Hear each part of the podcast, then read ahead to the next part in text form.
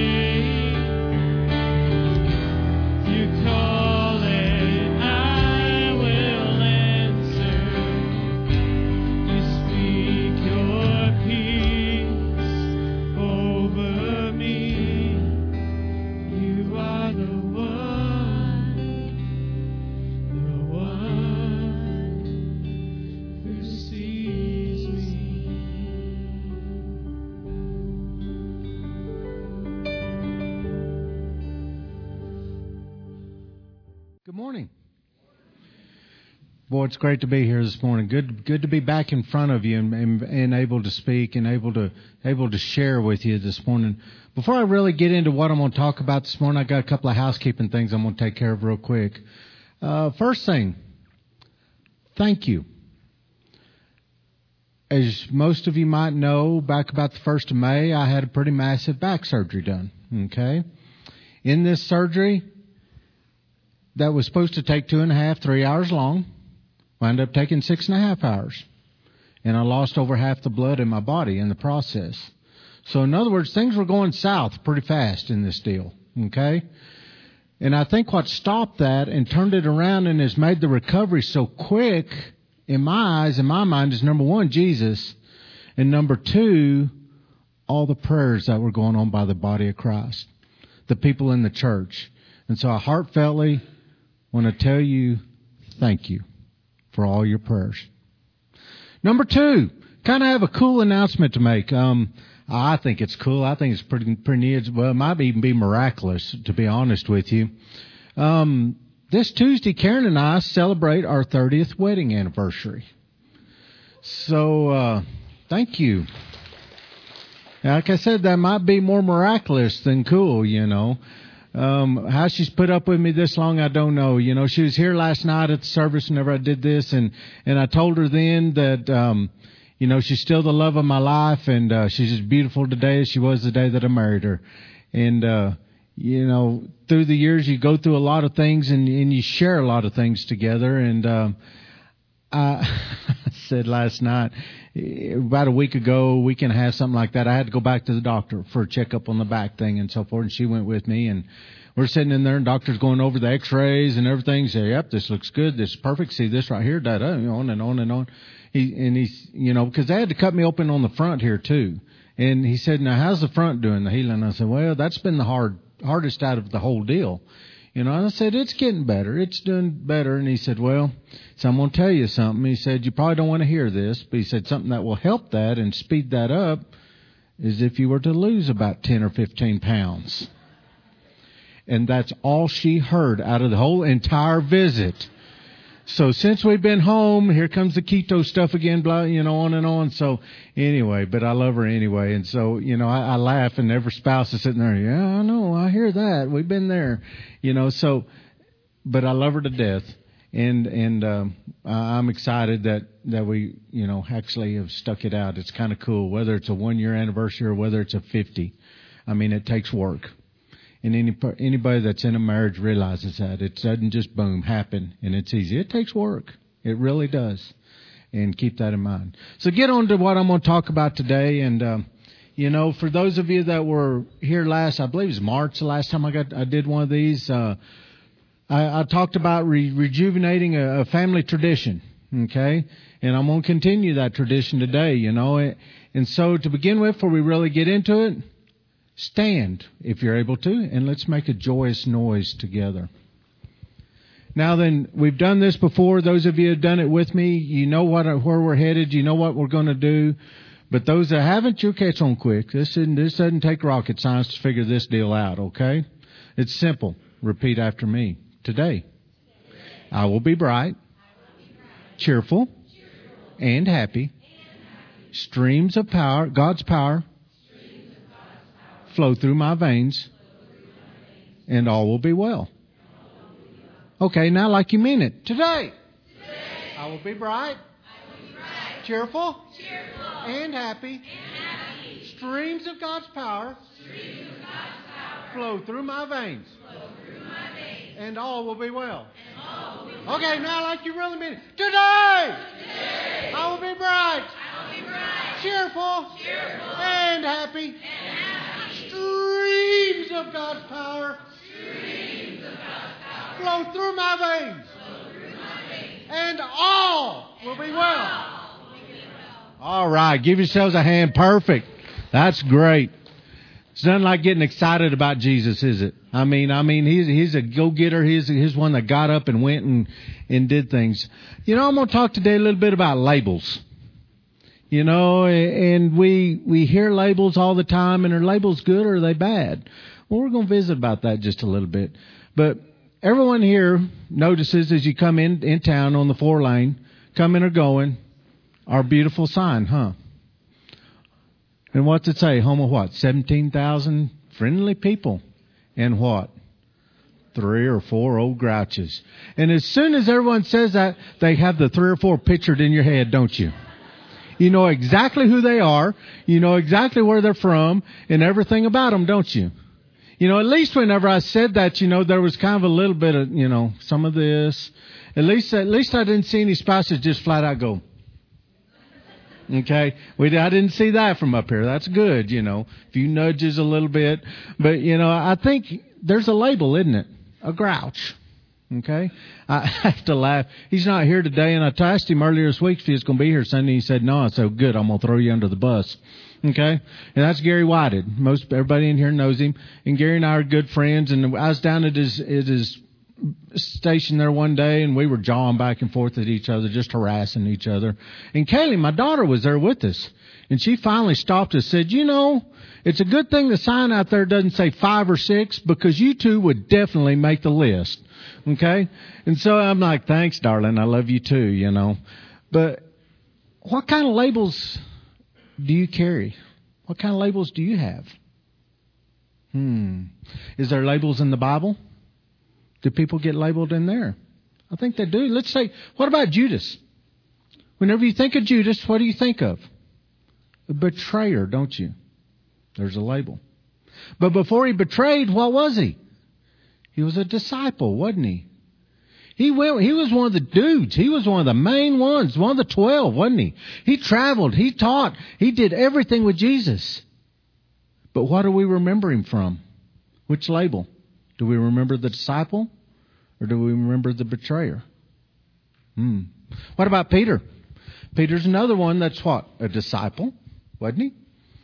Okay, Peter also did what? He denied, didn't he? But yet Peter went on after that and continued on after after Jesus had, had left. And what did he do? He taught, didn't he? He was a teacher. And he was the first disciple that actually healed. He healed a crippled man and got him to walk again. So which label do we put around Peter? Do we put disciple? Do we put healer? Do we put denier? Do we put teacher? You know what I think? I think we take them all. All those labels all describe that man. Just like think of yourself. Like I think of myself. What labels do I have? Farmer. Father. Husband. Drunk. Alcoholic. All those labels are me. Plus many, many more. But you know what? What if we take the label, for me, for example, what if I took the label the drunk and the alcoholic? And what if I'd have dwelled on that, that label and just dwelled on it and stayed there? You know what? I'd probably still be there. But instead, Jesus reached into my life and basically put that label to rest, okay? And started giving me new labels. So what I'm encouraging you today is basically let's not dwell on the negative labels that we have, because we all have them. Let's be real. Let's be honest with each other. You have negative labels that go with you, whether you like it or not.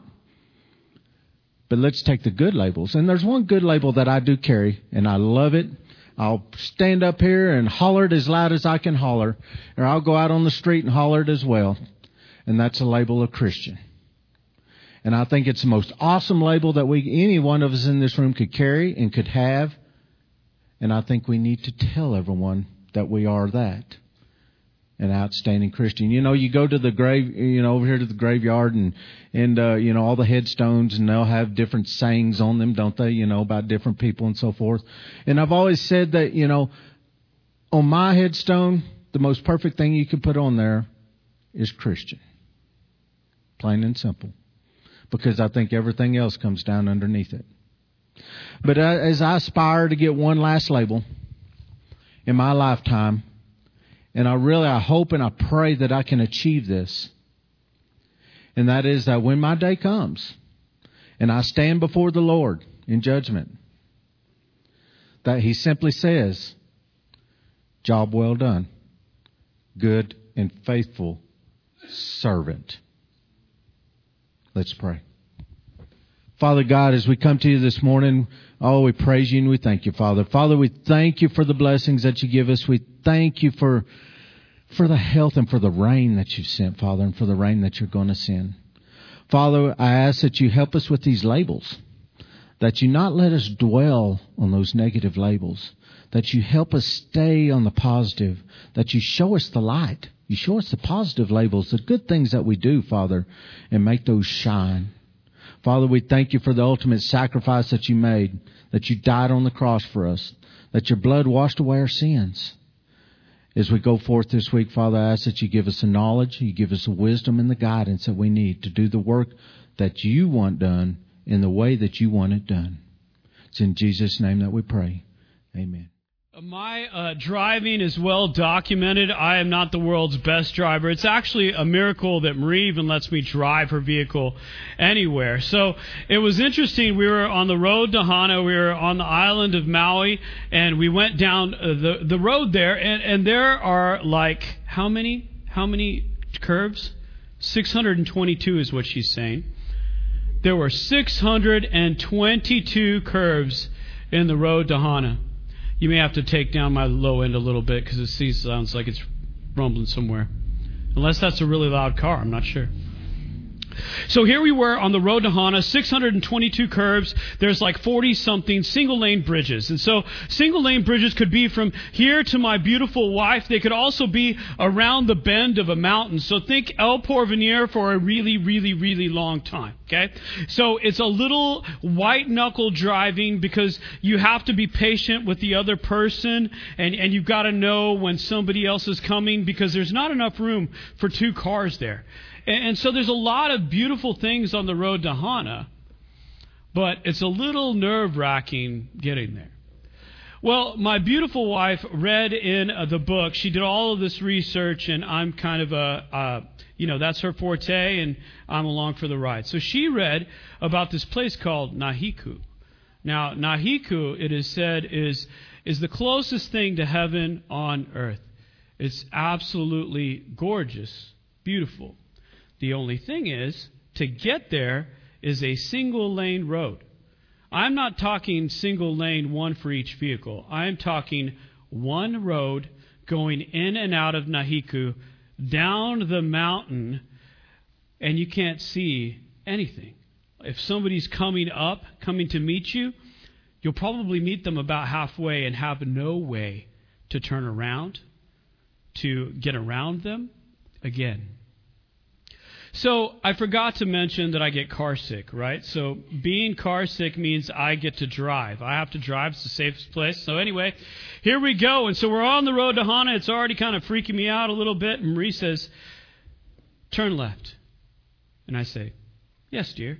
She didn't tell me anything about this single-lane road. So I'm starting down this single-lane road, and I'm not really one hundred percent sure what is coming next, but I figured out pretty quickly I have no way to get around a person if they're coming up to meet me.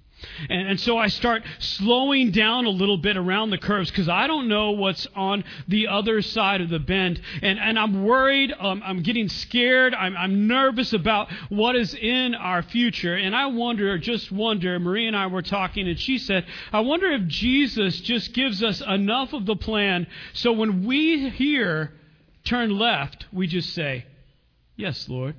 And we go. Because if if we didn't know a lot of the plan, then, then maybe that would stop us from getting too freaked out along the way. And so here I am, and, and, and you know, fear of failure on, on the road, on our journey, fear of it's not going to turn out the way I think it should, fear of I, I'm not really sure what's coming next. We're bracing ourselves for the circumstance, right? We don't know what's in our future. But we get to the end of the journey, and we park the car, and we walk down to this cove. And the book was right. And this picture does not do it justice. And it was just us two on the cove in Hawaii. And God is so good.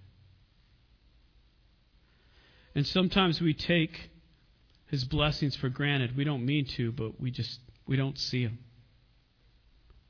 What is hidden from your view today? What are you missing about how God is working in your lives? Welcome online on the radio. We are in our Streams in the Desert Summer Sermon Series. I'm getting much better at saying that now. And this quote from last week, God loves us too much to see us return to our Egypt. He doesn't want to see us go back there. You heard Mike talk about labels. And so we're we're not who we used to be, right? And that's the whole idea. We're, we're moving toward God and away from who we were. And this is a long obedience, a long walk of obedience in the same direction, in the direction of our Heavenly Father. And there are days when we are a super Christian sticker and a cookie, right? And then there are days when we are an absolute dumpster fire, and we don't know how we're going to continue. But God is good, and He is working in ways that we can't even see.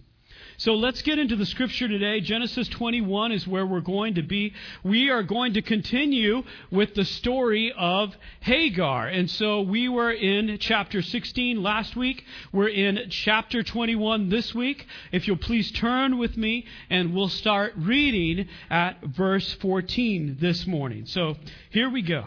So Abraham rose early in the morning and took bread and a skin of water and gave it to Hagar, putting it on her shoulder along with the child, and sent her away. And she departed and wandered in the wilderness of Beersheba. When the water in the skin was gone, she put the child under one of the bushes. Then she went and sat down opposite him a good way off, about the distance of a bow shot. For she said, "Let me not look on the death of the child." And as she sat opposite him, she lifted up her voice and wept. And God heard the voice of the boy. And the angel of God called to Hagar from heaven and said to her, "What troubles you, Hagar? Fear not, for God has heard the voice of the boy where he is. Up, lift up the boy, and hold him fast with your hand, for I will make him into a great nation." Then God opened her eyes, and she saw a well of water. And she went and filled the skin with water and gave the boy a drink. And God was with the boy, and he grew up. He lived in the wilderness and became an expert with the bow. He lived in the wilderness of Paran, and his mother took a wife for him from the land of Egypt. So, let's get some backstory today. Uh, we may need a recap for the recap, so settle in, all right? I hope you're ready. Sarai uh, concocts a plan to give Hagar, her servant, to her husband, Abram, to continue his line. I know, it's already crazy. Stay with me. Hagar conceives and looks upon her mistress, Sarai, with contempt, and it flees into the wilderness because of harsh treatment from Sarai. So she meets a stranger near a well. This was our sermon for last week, Genesis chapter sixteen, who says her name, and he asks her two very important questions. Do we remember those questions today? Where have you come from, right? And where are you going? Those are two very important questions that the Lord is asking us even today. Where have you come from? What is in your past? You know what? I've reclaimed that for your future. Where are you going? Where are you headed? And this is what he says. At the end of their meeting, he is a stranger no longer. He is El Roy. He is the God who sees me. We sang about that earlier. She says, "I have truly seen the one who looks after me. He's been there the entire time." In Genesis chapter seventeen, we see a covenant created by God with Abraham. "I will make you father of a multitude of nations." His name is changed here from Abram to Abraham, which means father of multitudes. Sarai to Sarah, which means princess. Abraham is about one hundred when Isaac is born, and so he throws a huge party when Isaac is weaned. This is about three years of age. Ishmael then would have been a teenager, according to Scripture, about seventeen. And he has made a mom angry. Can you imagine that? A teenage boy making a mom angry. Has that ever happened? Yes, it has. Probably today, actually. Anywho, this is where we are. And, and so what happens is Ishmael is playing with Isaac. Or you could read the Hebrew as mocking Isaac, making fun of Isaac. I don't know if this is the root of the problem as much as it is this. Sarah says nothing will come between her son and his birthright. Absolutely nothing. Most definitely not an Egyptian slave and her son. So we do we see the Lord even when our circumstances remain unchanged? I, I mean, Hagar goes back to the promised land, right? But but maybe that land isn't necessarily filled with a lot of promise for her. There was still relationship. There was still tension in the air. She's been there for years, right? But life can be hard. We may walk in the goodness of God, but that doesn't change the fact that sometimes life is difficult, isn't it? Maybe you get a promise from God. Maybe maybe you have a, a fresh reading from His Word. Maybe God is doing some incredible things inside you. Problem is, the world kind of stays the same. And you came back from the mission trip, or you came up off the mountain, or you came out of your Bible reading, and and the rest of the world hasn't changed. And tensions run high in our world and in theirs. Because up until this point, Ishmael was the heir. You realize that, right? Isaac wasn't around. Only the promise of a son. And Abraham had the son. He may have felt a little entitled. Sarah may have felt a little envious. And they may have said this: things don't always work out the way we thought they would. That's an understatement for this year, isn't it? How many things actually worked out the way you thought they would this year? Anything? Anything at all? Like, did you see yourself right where you are now a year ago? Is this where you thought you would be? Things don't work out the way we think they will. And so we sing, I'm going to see a victory because the battle belongs to you, Lord. And we come to church and we encourage one another with the gospel, with the good news of that. And we and we walk alongside one another, sometimes holding each other up in the difficult times. And we sing together as one voice because we proclaim the victory of our Lord, even when our circumstances remain unchanged. Because it's the second verse, the same as the first. Sarah comes to Abraham and she says, do something, right? You're going to have to do something. And Sarah probably says something like this: look, I asked you to do something before, but let's be honest, you did nothing, right? You did nothing, Abraham. All you did was just pass it off on me. And so I had to be the bad guy. Guess what? I don't mind doing it, Sarah says. But you have to take care of this. And this is the reason why. When Abraham sends them off into the desert, he is severing the legal rights that I, that Ishmael and Hagar have to the lineage. This is what he's doing. And it displeases him. It says he is displeased because of his son. And, and you may think, well, that means Isaac, right? I mean, that's the heir. No, most likely it was Ishmael. This may be the last time he sees Ishmael. And I'm a dad, and there are many dads out there, and a lot can happen in thirteen years, can't it? And you don't want to just give a son away. There are a lot of memories, a lot of moments made. And so Abraham is hurting. And God says, send them away. Do as Sarah says, not because she's your wife, but because Isaac, and Isaac alone, is the one with the line for offspring for multitudes of nations. And so Abraham gets food and water for the journey, probably about a week's worth. He puts the water sack on Hagar's shoulder.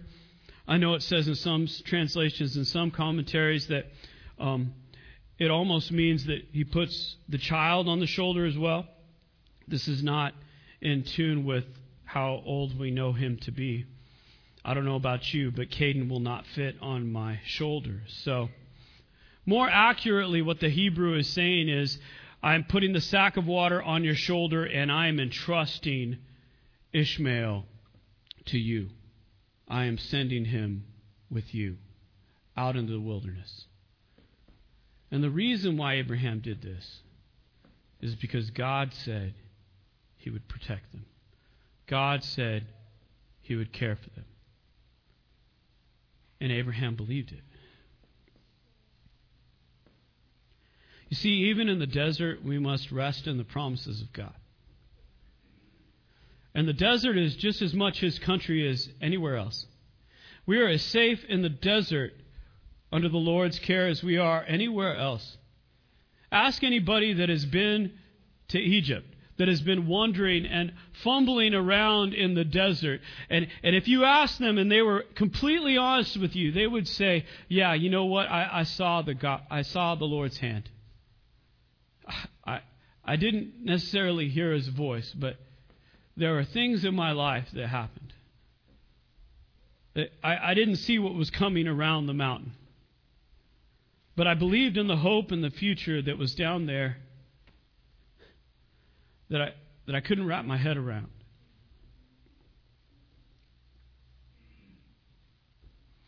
So it seemed like they had been walking for days. They were wandering. To be honest, they were lost. And the water was not the only thing running low. Their spirits were absolutely crushed. Because Hagar and Ishmael came to a realization. They would not make it out of the desert alive. But Ishmael is seventeen. I mean, that's what you just said, right? I mean, seventeen-year-old boys are strong. I mean, Caden's sixteen. That's my frame of reference there. He's a strong guy. I figured that he could last quite a while in the desert. But Ishmael was Abraham's son at this point. Ishmael was not Abraham's slave. Ishmael was not the one that had to do any of the work. Ishmael lived in the tents of Abraham. He had all the things that, that a son would have. He was surrounded by, by help. He was surrounded by anything he needed at a moment's notice. Well, then a mother would do anything for her son, right? I think about Marie and our two boys. She would. She would sacrifice anything. And I bet Hagar did. I bet as the, the water started to run out, she made a decision. And she started drinking less and less. And she started giving Ishmael more and more. Ishmael didn't really notice this. He was thankful for the sustenance. And so they continued their walking in the desert, their journey. And at some point, the water ran dry. And at this point, Hagar made a decision. So she helped Ishmael, who was weary, hurting, overcome. He helped, she helped Ishmael to a shrub for some shade. Set him down there, made him as comfortable as he could. Because this is the last place he would be. And Scripture says she she wandered about a bow shot away. And sometimes in the Bible they have these uh, measurements that I don't quite get. So I kind of wanted a frame of reference, like what's a bow shot? The, the guard towers at the Great Wall of China are said to be two bow shots apart, one hundred fifty yards. So seventy-five yards. So she she sets her son down to die. And she fumbles and wanders seventy-five yards away until she couldn't see him. She couldn't bear it. There was nothing to be done. She's thinking, I did all I could. I did all I could. I can't do anything else. And she lifted up her voice and she wept. And maybe, just maybe, she said, El Roy, do you still see me? I don't know if I necessarily deserve it. After all, I, I guess I am just an Egyptian slave. I, I guess I am the label that everybody's given me. I, I guess I'm not really worthy of, of you even reaching out to me. And I know I heard it once before, but twice, I mean, my goodness, I don't deserve that.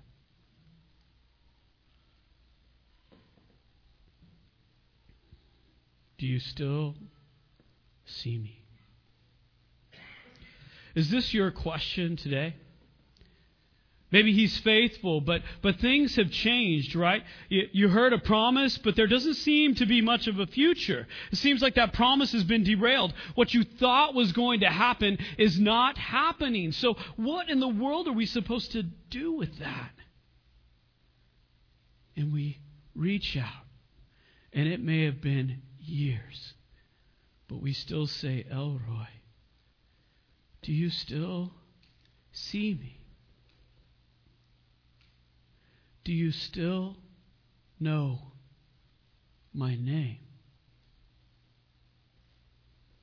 And Scripture says, and God heard the voice of the boy. It doesn't say heard the voice of Hagar. Heard the voice of the boy. What did the boy say? Maybe it was nothing but weeping. Maybe it was... It wasn't supposed to end this way. I mean, really, Ishmael did nothing wrong, right? He was born into this household. He didn't have anything to say about it. And here he was enjoying the, the perks of what a son looked like of Abraham. And then all of a sudden, sever the legal rights, throw us into the desert. We're going to die out here. I had nothing to do with this. I had no control over my situation. Maybe it was just crying out for his mother. You may not be able to see somebody from seventy-five yards away, but I guarantee you can hear them. And she sat under the tree as Ishmael cried out, Ishmael, what's in a name? It's interesting that Ishmael means God hears. What is hidden from your view today? The fact that God hears you? The fact that God meets you right where you are? The fact that God is working in your heart, in your circumstances, even now, even though you don't see it?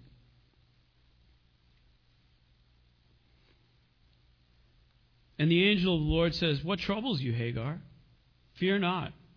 Get up, lift your son, and, and hold him fast. Don't let him go. I'm going to make him into a great nation. And, and the promise from so long ago comes flooding back to her, and, and she tries to find the strength to stand. My son and I will get out of this desert. I can do this on my own. And I love what verse nineteen says. God opened her eyes, and she saw a well of water. He is near. God is near, and, and may our eyes be open to the idea that He never left. Now, this is not some magic trick where, where God magically made a, a well appear. He can do that. I mean, He's God. This well was there for hundreds of years. She just missed it. How many times do we walk through the world? How many times do we travel this mountain, this journey, wondering about what comes next instead of looking for God to sustain us? The living well was there the entire time.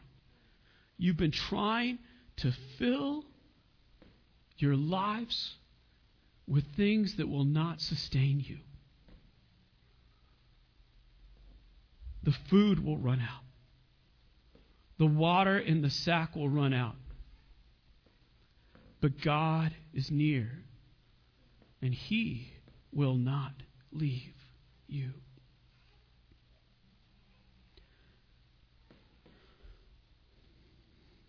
God not only comforts with a promise here, but He provides for her immediate needs. God is good like that. I love what Laurel read um, earlier in worship, Second Corinthians one twenty.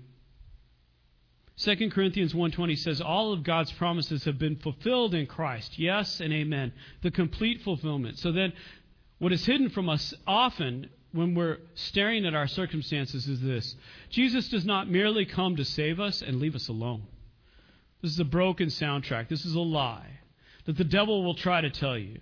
The devil will try to say, you know what? God came to save you a long time ago. After that, you're on your own until heaven happens, right? It's up to you to make things work out. You're going to have to take it by the reins, and you're going to have to try to figure it out on your own. Because guess what? Jesus is busy. He doesn't have time for you. And this is the lie we believe. We try to do it all on our own, and He is hidden from our view. But when God opens our eyes and we begin to walk in that promise, we begin to walk in that strength, in that joy, knowing that we don't do this alone, man, that is powerful. But but it still doesn't change the fact that tensions ran high, that life is difficult, that that it's really easy to say something like what I'm saying when things are going well, right? And there's a reason why there's tension in our lives. There's a reason why there are tension in Abraham's household, and that reason is people. I mean, was Hagar prideful? Yeah. Because Ishmael, up until that point, was the only heir. Was Sarah envious? Sure. God had changed her name, but she still didn't have a son. Are you waiting on a victory? Do you do you look down on others because they look different than you? Are you broken in the wilderness? Guess what? Welcome to the club. We're all broken and busted. And He cares for you as much as He cares for them. The Lord is saying today, I care about you as much as I care about them, as much as I care about the people that don't know me, as much as I care about the people who, who, who are angry against you, who hold grudges against you, as much as I care about you, as much as I care about the people who are different than you, who don't agree with you. So if He cares for them, why did He send them away? At the beginning of the story, we see uh, Sarai and Abram taking matters into their own hands. They've concocted this plan, right? Hagar produces an heir, and Ishmael could continue the line. This is how it could work. I mean, we've solved the problem on our own. This is what they're thinking. We don't need God at all. But here's the thing about God. God's plans are often fulfilled in ways we would have never expected. And as the team comes back up, there's just a couple more things I want to share with you. Sarah was barren, and, and let's be honest, she was too old to have a baby. There, I said it. There's no chance, none, that Abraham will have an heir through Sarah, much less a multitude. This will not happen. So the covenant must go through Isaac, because that's the only way that God is glorified. That's the only way that God is the only one that could work in that position. God is the only way that could make that difference, make that happen. But Ishmael was not forgotten. Verse twenty says, and God was with the boy. And we've heard it said, from his line, Arab nation, the Muslims, the Middle East. And Jesus is the way, the truth, and the life, and He wants to bring them to Him as much as He wants you to come to Him today. There's just one more verse I want to look at. What is hidden from us today? And it's in chapter twenty-five. Chapter twenty-five, verse nine. Abraham's one hundred seventy-five years old, and he dies. Verse nine says this simply, Isaac and Ishmael, his sons, buried him in the cave of Machpelah. Isaac and Ishmael together. They couldn't be more different. But here in this space, they're seen as equals. And I can't get past verse eleven. It's insignificant. It was hidden from me. It resonated so deeply with me, though.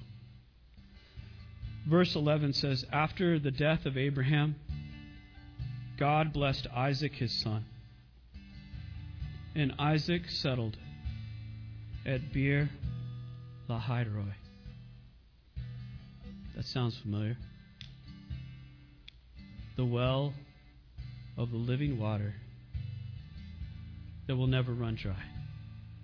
The same place where Hagar met a stranger who became El Roy.